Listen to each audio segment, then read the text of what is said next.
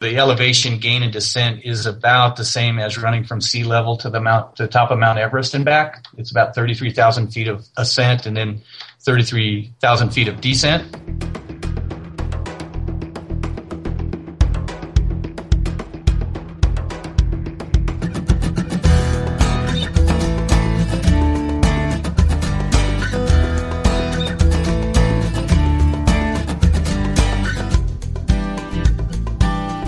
This is the Adventure Sports Podcast, brought to you by 180 TAC. Get out there and have some fun.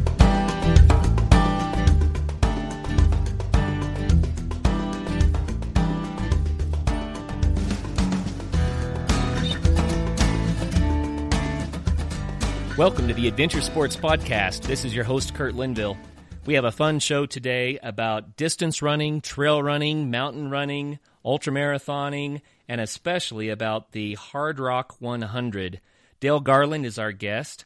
Dale Garland uh, grew up in Colorado. He moved to Durango, Colorado in 1978. And since 1992, he has been the director of the Hardrock 100 race. Dale, welcome to the program. Thanks, Kurt. Glad to be here. So, Dale, take a minute to tell us about yourself and a little bit more about your connection to these distance runs. Sure.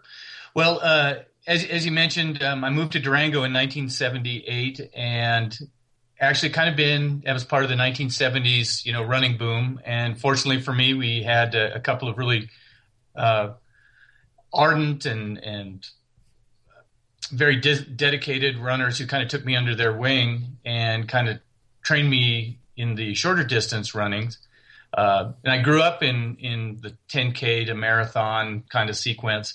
And then in the 1980s, I uh, became interested in trail running, and and this all kind of started the um, my my foray into ultra distance running started in 1988 when I, with three other guys, uh, planned and then ran the Colorado Trail as part of its opening, and that's what kind of opened my eyes to the whole sport of ultra distance running. Wow, the Colorado Trail for for listeners who don't know that trail goes from Denver to Durango, or in your case, from Durango to Denver, right? and it's not a short run. It's about, well, it's over 400 miles through right. the high peaks of Colorado. Right. Uh, what and, was that yeah, like? We were, wow. Well, you know, it was it was kind of interesting, Kurt. We when we were planning it, we planned it as part of uh, the opening of the actual trail that they had been building. Gudy Gaskill is the kind of the heart and soul of, of the Colorado Trail. And, and she and I had kind of put this idea together a couple years before the opening. In fact, she was the one that kind of suggested, well, you like to run. Why don't you, you know, be part of the opening and, and run, run the Colorado Trail and we'll welcome you as we open the Colorado Trail and it'll all kind of be this kind of part of this dedication. Uh, but it's, it's a spectacular, spectacular uh, way to see Colorado. And as you said, it goes over the high peaks uh, and it, it, really is one of the most scenic uh, runs that I've ever ever had the have the joy to do. Um, and so we start we started in you know 17 days. It took us 17 days, averaging around 30 to 35 miles a day. Uh, you know, some of those times we were running a little bit further than the trail because we were actually ahead of some of the trail marking crews. And so there were often instances of when we we were running by as they were putting in the directional signs. So we were never quite sure if we were on the right trail or not. And, and this was before GPS or spot or anything like that. So we, we spent a lot of time being lost. We got lost almost every day, but we ended up being in Denver for the, for the dedication. And, uh, it was a real, you know, you talk about those kinds of experiences that formulate or form a, a part of your life. And that was definitely one of, one of the things that, that got me hooked on on long distance running. Wow, fascinating. So 30 to 35 miles a day. Um, a lot of people say, "Well, I, I raced a marathon and now I got to recover for two months." yeah, and so yeah, this is different. This is going a lot farther than a marathon every day. Right. Yeah, and that, and that was and Kurt, you bring up a really good point because that was one of the things that we had to kind of learn by doing. Uh, this was ultra distance running was still in its infancy in the 1980s, and so we didn't have a lot of uh, a large body of knowledge or a lot of group a lot of people to, to kind of talk with or, or compare notes with, and and so that day to day grind did kind of take its toll, you know, and, and you're exactly right. You know, a marathon, you recover for months at a time. And we just never had that, that opportunity to, to recover. And so that is, I think, physiologically the hardest thing that I've ever done. Mm, I can't imagine. But now to, to kind of elevate that, uh, now we have, we did, we took, we took 17 days to do it. Um, now the, the fastest anybody's done it is about half of that. It's it's a little over eight and a half days. Eight and a half days. Yeah, yeah, it's phenomenal. Uh, the guy who actually the guy who has done that, it's known as the fastest known time, is a hard rock. He's a five time hard rock finisher. His name is Scott Jaime, and he lives in Highlands Ranch, Colorado. That's neat. Yeah. I you know I I saw a film once about a bunch of guys who decided to run across the Sahara Desert. Mm-hmm. And mm-hmm. I am a extreme novice when it comes to these ultra distance runs. But one thing that they focused on, and I'd like you to, to tell us a little bit a bit about, is that they focused on their stride and their pace so that they could preserve their their muscles and their bones to, to run the next day. So exactly, what can you yeah. tell us about that? Well, that's exactly it. It's it's about uh, taking care of yourself and not getting getting ahead of yourself uh, on any given day, even like when you're running downhill or or whatever. In fact, sometimes running downhill towards the end of that, towards the end of our run on the Colorado Trail, running downhill was almost as painful as running uphill because of the, the cumulative effect of you know just pounding mile after mile after mile. But but it, to those who are kind of listening, who are familiar with marathon racing or 10k racing or 5k racing, where you know per mile averages can be anywhere from five to eight or five to nine or five to 10 minute miles. You know, we were averaging probably 50% more of that, you know, 15 to 20 minute miles is what we were, we were kind of, you know, aiming for. And so controlling that pace and, and, and then also controlling the pace and then also making sure every night you had a chance to do as much recovery as you could, that your diet was right. Uh, we had people who, one of our, one of our runners was a, a a physical therapist, and so he was always making sure that we our muscles were massaged and, and relaxed and that kind of thing. It, it was a it was a total total experience. It wasn't just running; it was you know running, eating, sleeping, all that all that rolled into one. Plus, I got to spend 17 days with some of the coolest people I've I've ever met. We're all still really good friends. That's fantastic too. So yeah. if you, if you're doing maybe 12 minute miles, 15 minute mm-hmm. miles, and you're going 40 miles, so you're talking about running 10 hours or more a day. Mm-hmm. Yeah, yeah. We are always we are we tried to be on the trail by six in the morning, and and that was if your listeners are familiar with Colorado in the summer, we you know you have to. Uh, there's a big chance that you're going to get wet in the afternoon, and so we always tried to somehow be on the on the trail by six and be off the trail by four four thirty, so we could avoid some of the monsoons and and some of the lightning that we knew we'd experience, you know, upon, on some of the high peaks. Oh yeah, the lightning here is just intense. It's insane. Yeah, yeah, yeah. So, did you uh, have any close calls on this run, or did you manage to skirt no. all that? Yeah, we managed to skirt all the the real um, the weather related things, yeah, we didn't have any any real issues with with weather. Uh, other than you know getting wet, obviously, and, and, some days we were more successful in in dodging the thunderstorms, but there was never any kind of a uh, an imminent threat to us for you know in terms of weather or that kind of thing. Mm. So we were lucky in that we were lucky in that sense. Oh, that's good. So why yeah. would you encourage people to try this ultra distance running? You know, I I think ultra distance running offers two or three different things, and I kind of alluded to one already that through ultra distance running, and especially, I mean, ultra distance for people who are kind of new to this is anything longer than a marathon. So, uh, in ultra distance runs, kind of start with uh, 50 kilometers, which is around 31 miles, to 7, 10, 12, you know, seven, 12 day races, you know, where you're just running for, for days on end.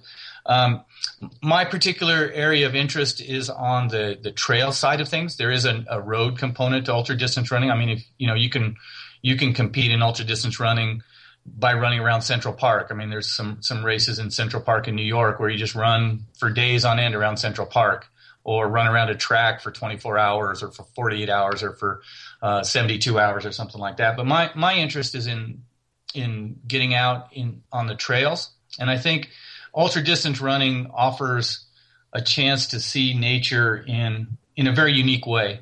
Uh, that you know you, you see some beautiful beautiful country in the United States and is is full of great trails to run on that that you can access by running and, and it's it's a really good way to see some of the prettiest country you know prettiest country in the world.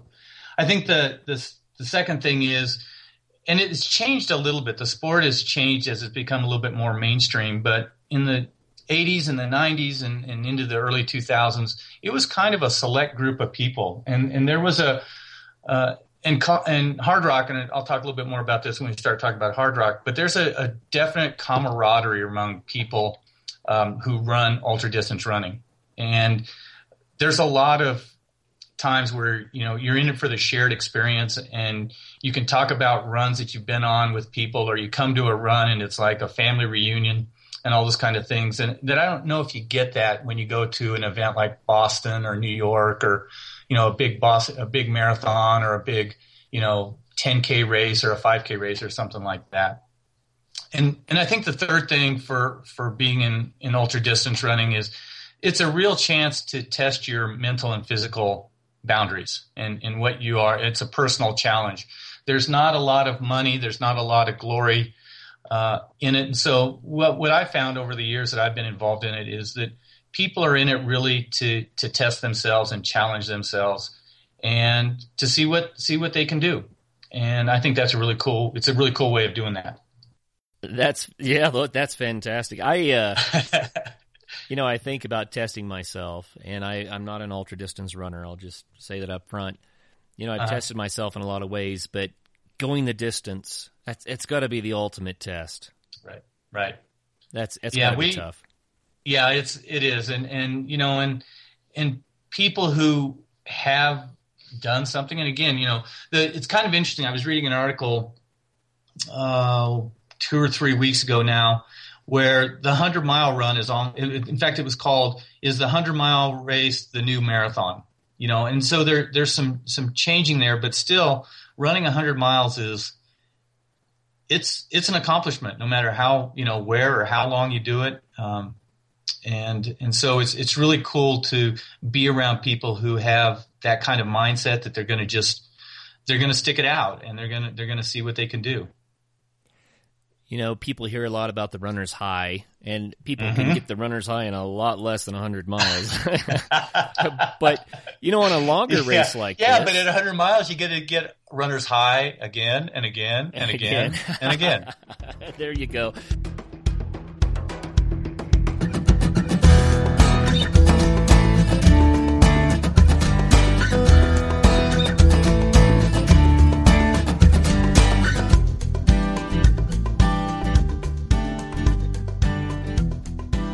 Have you ever wished that things were just the way you wanted them to be? How about if you had the chance to tell a whole nation how to run things? Well, now you can. The Ultimate Adventure Sports Initiative is eager to receive your ideas, projects, and dreams to help turn the nation of Ecuador into the ultimate adventure sports experience. Visit ultimateadventuresports.com and let the world know what you think. That's ultimateadventuresports.com. You can also visit them on Facebook at facebook.com slash ultimate adventure sports. Underwater Fantasies is your full service scuba, snorkel, and travel center. We are a PADI five star facility with an on site indoor heated pool.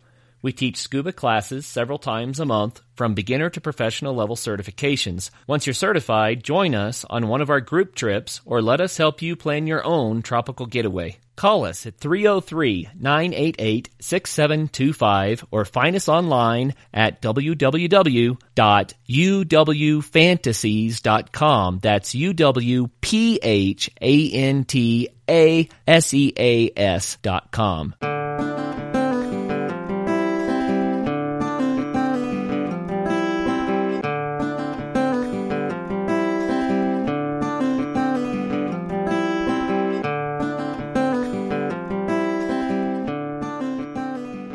Was going to ask about that. I mean, does it kind of cycle through and and give you that little extra push here and there?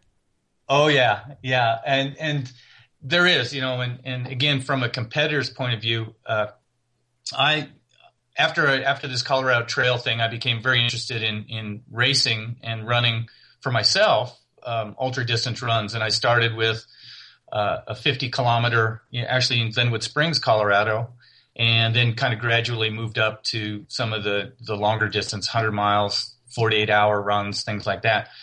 Um, but yeah, you you experience the the wide range of human emotion. I mean, there's times where you're just so happy, and you, you come you come up on top of a mountain, and you look out, and you can see for miles and miles and miles, and you just go, "Holy mackerel!" You know, there's no place I'd rather be.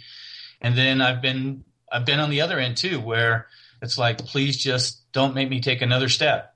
You know, and and finding and finding that fortitude or finding whatever it is to to take that next step was a real challenge. And so, yeah, I, have had runners highs, but I've had some runners lows too. Mm.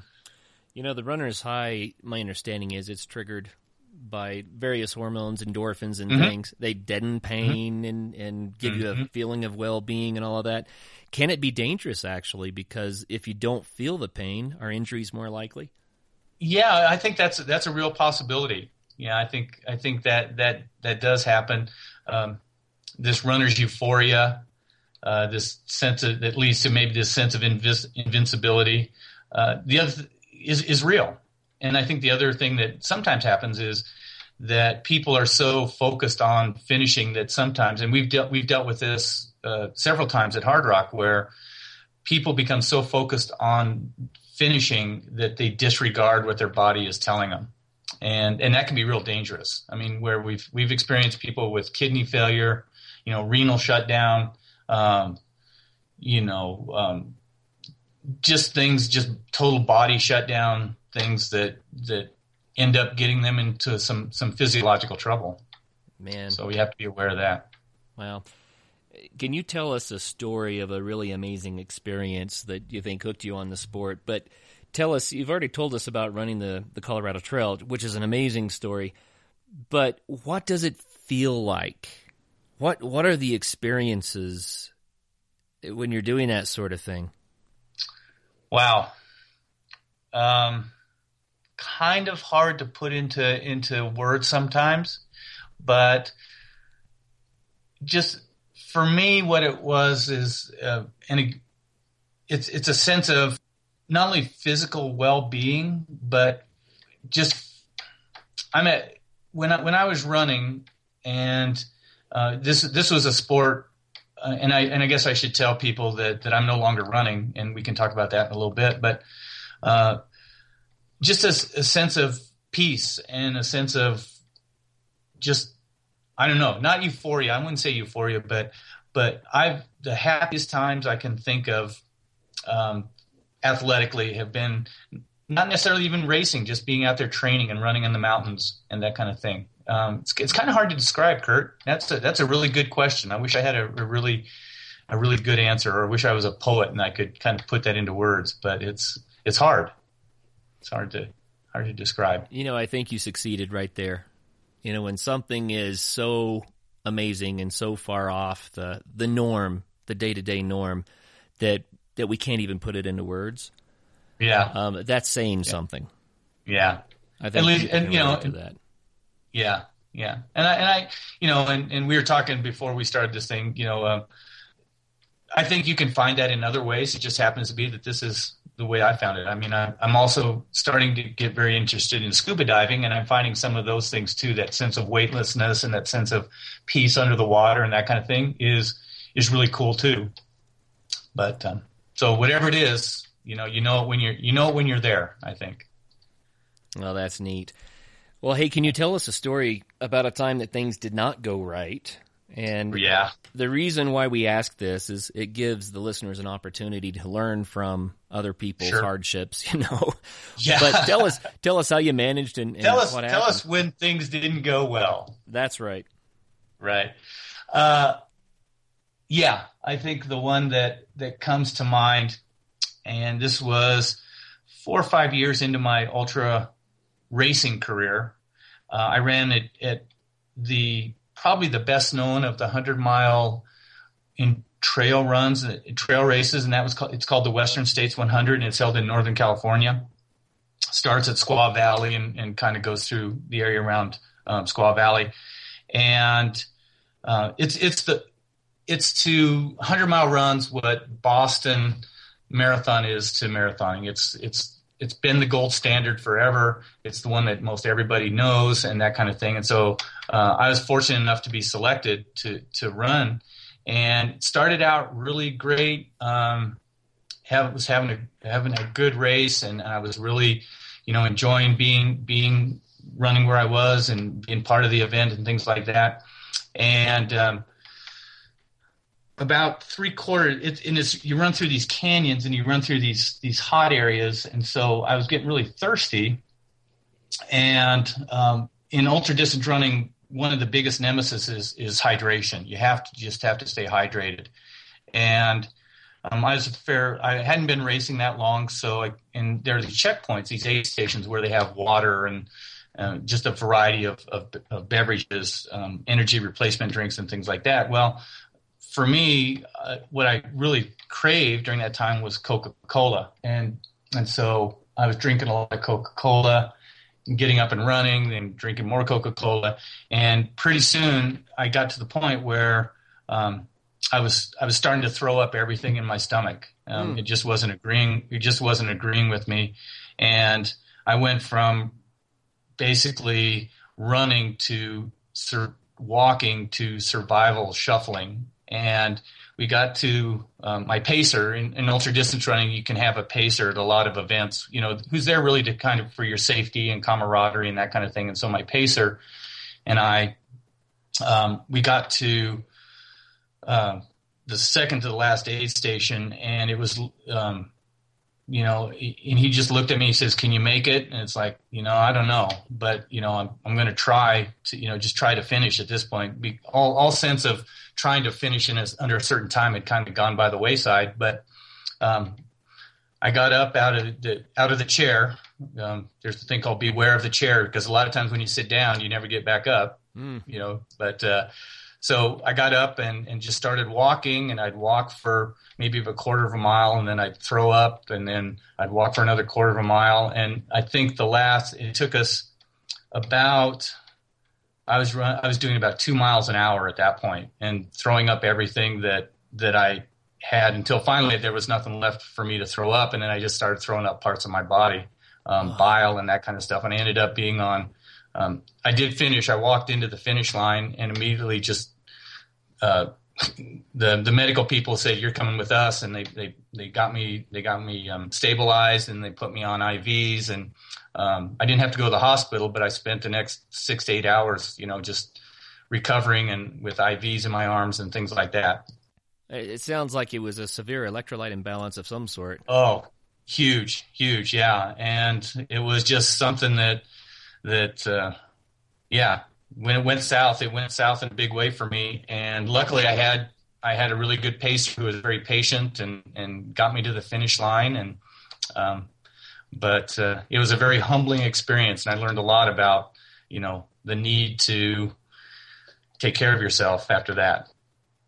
But uh, I was really proud. That's of all of all my finishes, that's the one I'm probably the most proud of, just because I had to overcome the most.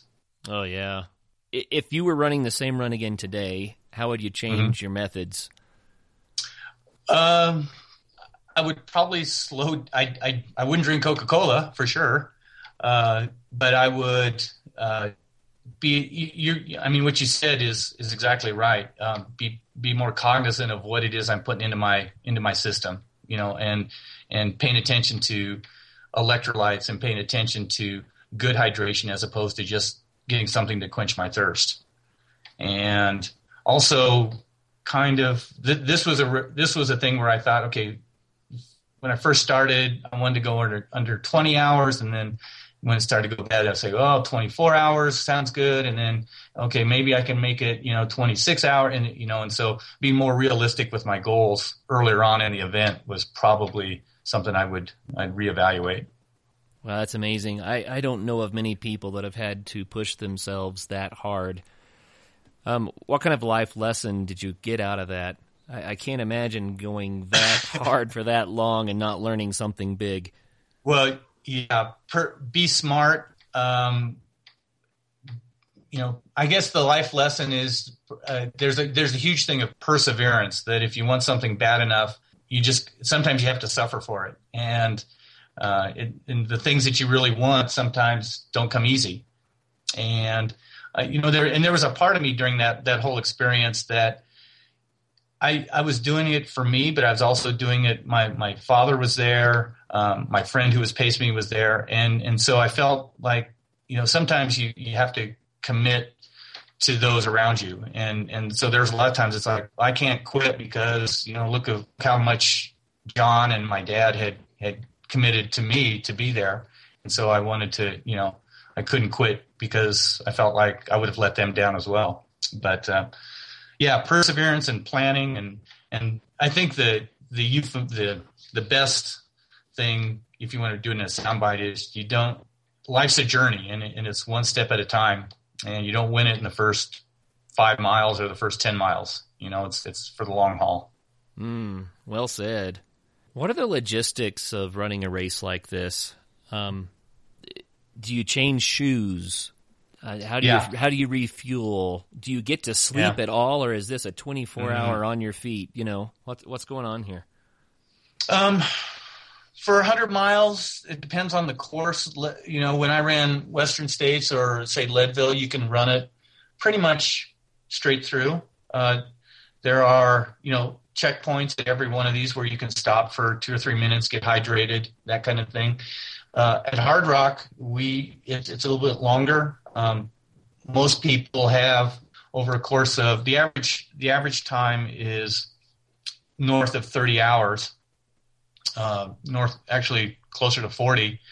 And, and so there's a lot of times sitting down for two, you know, 30 minutes or 45 minutes is a, is a prudent thing to do. But yeah, there's, there's a whole feed and fluid schedule that, that most runners develop. You know, what do you need at certain points, you know, in terms of your hydration, in terms of your energy, and in terms of, of calorie replacement, that kind of thing. And then there's also the whole idea of of clothing, you know, especially where you're in a, in different environments. Um, for example, like hard rock, you can be in 70 degrees at 9,000 feet, you know, and within two hours be at 14,000 feet in a hailstorm. And so you have to prepare for, you know, a variety of, of environmental conditions as well, which is which is a whole different thing. So there's a lot of uh, strategy and planning and learning that goes into huge. This. Yeah, huge. Yeah yeah. Well, hey, do you have a funny story for us about distance running? I do. Yeah, and this is this is one that that comes from Hardrock. Uh, Hardrock, as, as you mentioned, I Hardrock is a, a running a hundred mile run that if your listeners are familiar at all with uh, southern Colorado, southwest Colorado, links the mining towns of Silverton, Ouray, Telluride, and Lake City, and we go over the mountains um, uh, that connect those four towns.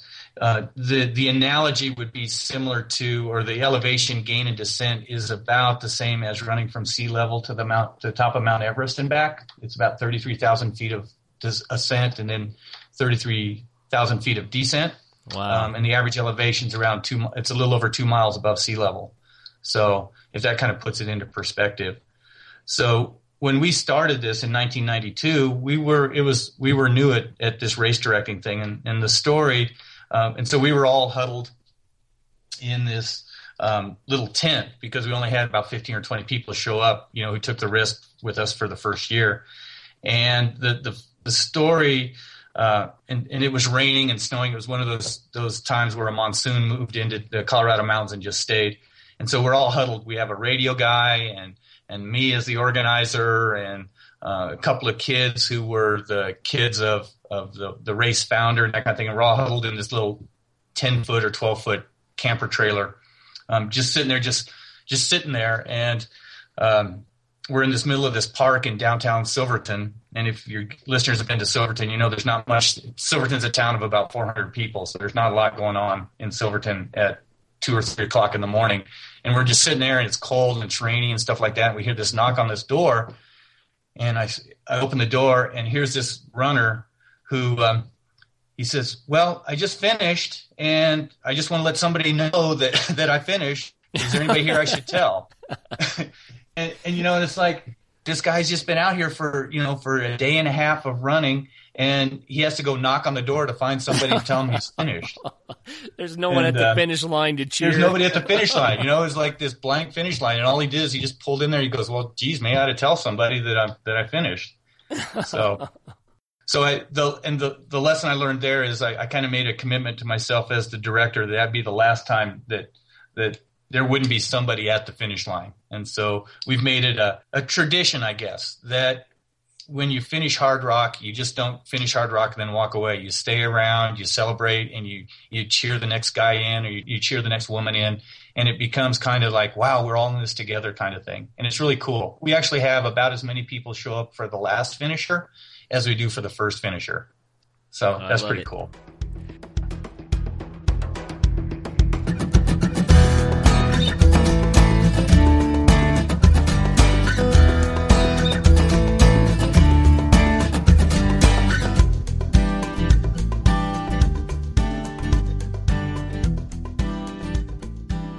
This episode of the Adventure Sports Podcast is brought to you by 180tac.com. 180tac manufactures premier backpacking and emergency products. Whether you need a backpacking stove for your week long trek on the trail or an emergency stove for your bug out bag, we have the tools you need. Visit www.180tac.com.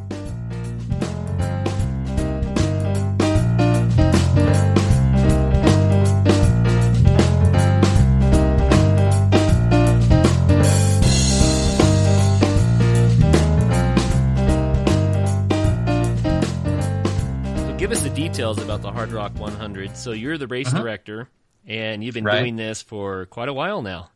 hmm Since '92, yeah, the race has been in in, uh, in existence since '92. We we got the idea, actually, to go back to my story about Western States. My dad, who was standing at a uh, at an aid station waiting for me to came in, ran into this woman from Boulder, uh, and they got to talking. You know where you're from and blah blah blah blah blah, and it came to be known that this this woman, her name's Molly Hardman, said, "Well, my my husband is thinking of putting on a race down in Southwest Colorado, linking these four mining towns."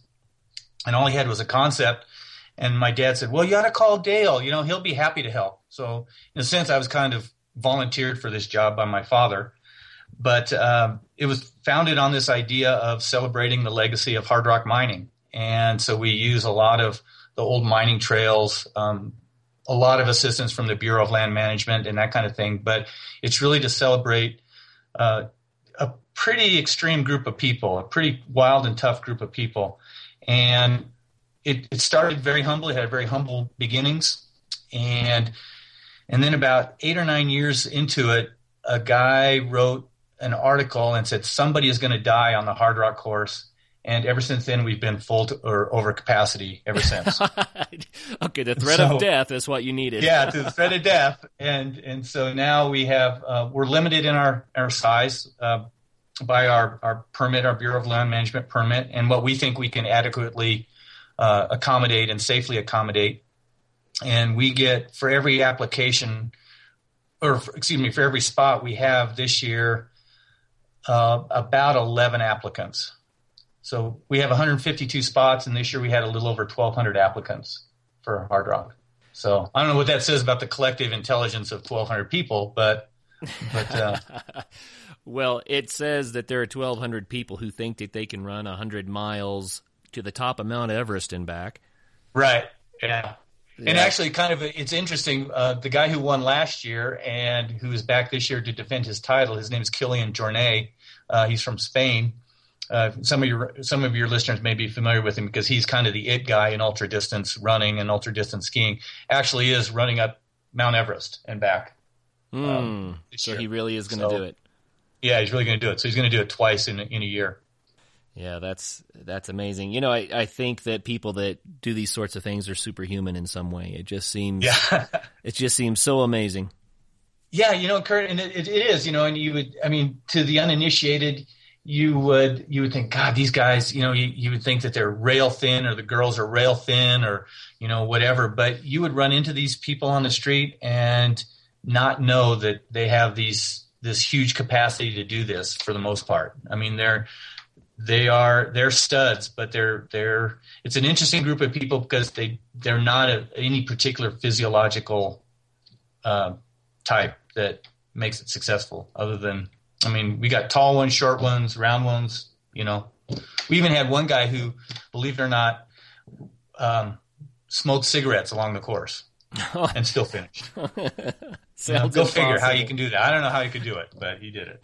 Well, I tell you what, you have to have amazing knees and you have to have the mental fortitude that a lot mm-hmm. of people don't have. The fastest anybody's done it, Kilian set a record last year, and he's you know he's under he's at about 22 hours, 22 30, 22 hours and 30 minutes, and our we have a 48 hour cutoff, and we have people who come in right at 48 hours, and so we you know we have a we have people scattered all over the San Juan Mountains, you know, for for a period of days. But the ones that I really, I mean, I respect the people who are at the front, but I, you know, I have total admiration and total just awe for the people who run through not one night but two nights, and they're keep they're moving um, for two solid days, you know, wow. against the clock. At 48 hours and one second, it doesn't matter where you are, your your your, your run is over that little clock in the back of everybody's head is can I make it under 48 hours? Because that after after 48 hours, it, it, sounds really mean, but it you know you could come in at 48 hours and five seconds and it wouldn't count. Wow. Um, how can people get involved with your Hardrock 100 organization? I mean, not everyone's going to want to run this. Some people would like to right. witness it in some way or be a part right. of it. There's a website, of course, hardrock100.com and we are always looking for people and we have a wide variety we have about 300 we have three to 400 volunteers um, who help help along the course and, and they can get involved in a variety of ways if they have administrative experience we're looking for that if they have ham radio operating experience we we can use that if they have medical or backcountry emergencies you know medical experiences we could we could um, you know, use them for that. If they want to just come out and experience it, we've got plenty of opportunities working at aid stations or helping mark the course or helping take all the markers off the course. Uh, there's just a variety of things, and it's we are we have an embarrassment of riches when it comes to our volunteers because we have volunteers who come back year after year after year after year to be part of it, and it actually I know this is going to, if people are involved in any kind of a, a volunteer organization, they're just going to go, no, that can't be true. But we actually have in three spots a waiting list for people to help volunteer. Wow. So, yeah, it's it's cool. But but no, we and we welcome them. We'd love to have as many people be part of the experience and share the experience as as, as want to be there. And and if they're interested, we'll find a place for them. You know, I think there are a lot of people who would just like to be a part of it because of the atmosphere. You know, mm-hmm. just amazing thing to see humans be able to perform this kind of athletic. I mean, it's it's it's unbelievable, and yeah. it just to see people that are overcoming on that level. Exactly, and and and even you know I've been again since 1992. Um, I've been involved, and and you're exactly right, Kurt. You know, it's no matter how many times I see it or how many finishers I greet at the finish line or whatever, it, it still blows me away what they've accomplished. And uh, I just really, I really respect them all. So I, I have to ask the question because I know some of the listeners sure. are out here wondering: Is it a healthy thing to do? I mean, you have to be in pretty darn good shape to attempt it, but is yeah. it actually a healthy thing to do? Um, you know, you bring up a really good point and a really good question. And the short answer to that is no, it's not. Uh, you know, it, it you suffer some physiological. I mean, I guess I guess it depends on how you you say healthy. You know, because if I told 152 people in July that they couldn't run Hardrock, that they would be they would be crushed. But physiologically, there are some things that you have to, to take care of, and, and there's some some damage that um, that occurs. and it's interesting. We're just conducting. In fact, this year will be our second year of a medical, a pretty extensive medical study that we're doing with our medical crew to to determine what those physiological impacts are. Uh, we have two or three doctors who are using Hardrock as kind of a, a, a laboratory to, to test to see what some of those those things are that really become issues. But it can be a real, yeah, physiologically, it can be a real a, a, real tough thing to do, both you know, in terms of your oxygen and your ability to process ox- oxygen. That that gets that gets stressed out a little bit. Your your your bones get stressed out a little bit. You know, you're running up and down hills, um, loading up a bunch of weight on your on your on your quads and on your legs. And then, you know, and again, kind of what we talked about with me with Western States, it was if you're not careful, your kidneys are going to get shut down or you're, you know, you're going to suffer from dehydration. So there's a variety of things. Last year, we actually had a guy who almost got struck by lightning. He was pretty close and it came so close to him that he actually got his, uh, his, his headlamp knocked off. Danger lurks around every corner, Kurt.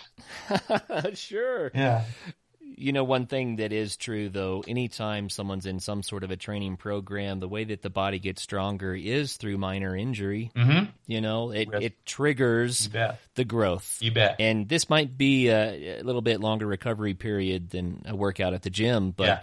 people do get well again. I'm you sure. Bet. Yeah, yeah. And wow. I think if you, I think if you, and, and I don't know if Hardrock's any different than uh, the people who who love other events and stuff like that, but but if you said would you rather go through some of these physiological things or not do this? I'm going to guess that most of them would say, I'll put up with the physiological stuff so I can have those experiences and, and feel that sense of accomplishment and feel that sense of, of pride in what I do. Um, and it's worth it. Oh, absolutely. We've had several people on the show who uh, do the high peaks. You know, they've been on Everest or Denali mm-hmm. or what have you. Uh, just interviewed a fellow the other day who summited Denali in January of this year. Wow. Solo. Yeah. Wow. And 80 below zero, Jesus. you know, 100 mile an hour winds. Right. When people take these sorts of risks to accomplish major feats like this, um, there's always the the physical element involved. Right. There's right. there's no way around it. Um, if you're if you're doing an Arctic expedition or or mountaineering or, or what have you, it's it's part of the calculated risk, mm-hmm. and the people that do it they love it. They're right. passionate about it. It's right. even a reason for living. Right. You know. Yeah. And so, yeah, you got to do it. Right. You exactly. know, if if it is your passion, then you've got to do it. Exactly. Yeah. Well said. Mm. Well said. well, how does um, distance running benefit others, and and how how does it benefit individuals that are in the sport?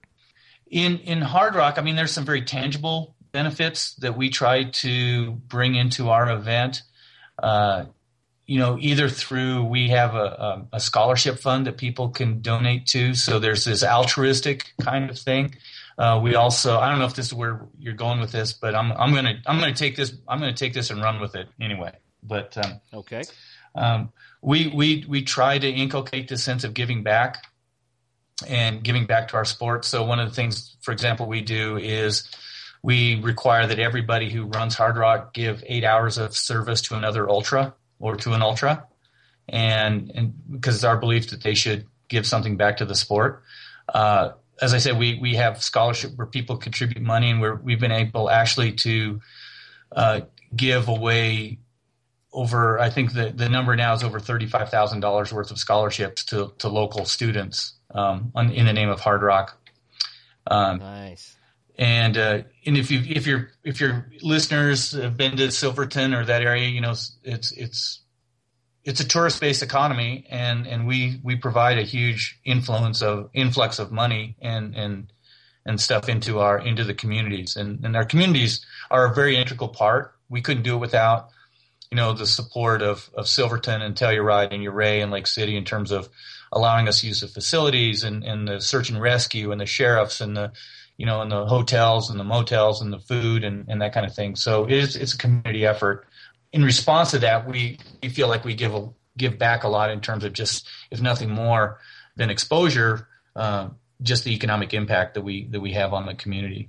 So I don't know if that's how it benefits others. I think our sport is something again I, would like to go back to that whole idea of you know this is this is what I like to do. I, I like to be around ultra distance runners, and um, I think the sport benefits other runners because it is a place where you don't have to be an NFL type player to enjoy it. I mean, it, it's open to everybody, and there's this sense of kind of again shared purpose, shared accomplishment that that I'm not sure is is that's around in in in other kinds of sports, and and that's something that's always kind of kept me involved. That I can be just as excited for the first the last finisher as I can be for the first finisher. I know there are going to be a lot of listeners out there who are going to want to know more about it. Is mm-hmm. is there a way that they could get in touch with you? Sure, uh, they can visit our website. Again, it's Hardrock, H A R D R O C K, one zero zero dot com or if they'd like some more information that you know or talk to me personally or volunteer or say what's up with this run or that kind of thing the probably the best thing to do would be to shoot me an email h-a-r-d r-o-c-k 100 at bresnan and i'll spell that b-r-e-s-n-a-n dot net or find us on facebook Right on. Well, Dale, hey, thank you very much for your time today. Kurt, it's been a pleasure. Oh, you bet. And to all you listeners out there, until the next show, get out there and have some fun.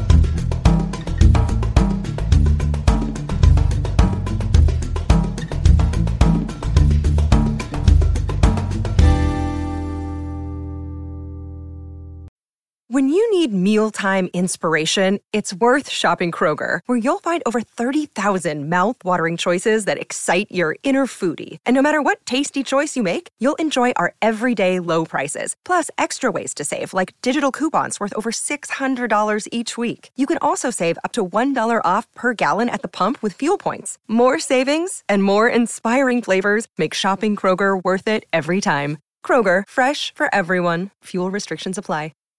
Hey, Drew Scott here, and I'm Jonathan Scott, reminding you that life's better with a home policy from American Family Insurance. They can help you get just the right protection at just the right price and help you save when you bundle home and auto. Kind of like Goldilocks and the Three Bears. It'll be just right for you. We love a custom build. American Family Insurance. Insure carefully, dream fearlessly. Get a quote and find an agent at amfam.com. Products not available in every state. Visit amfam.com to learn how discounts may apply to you. American Family Mutual Insurance Company SI and its operating company 6000 American Parkway, Madison, Wisconsin.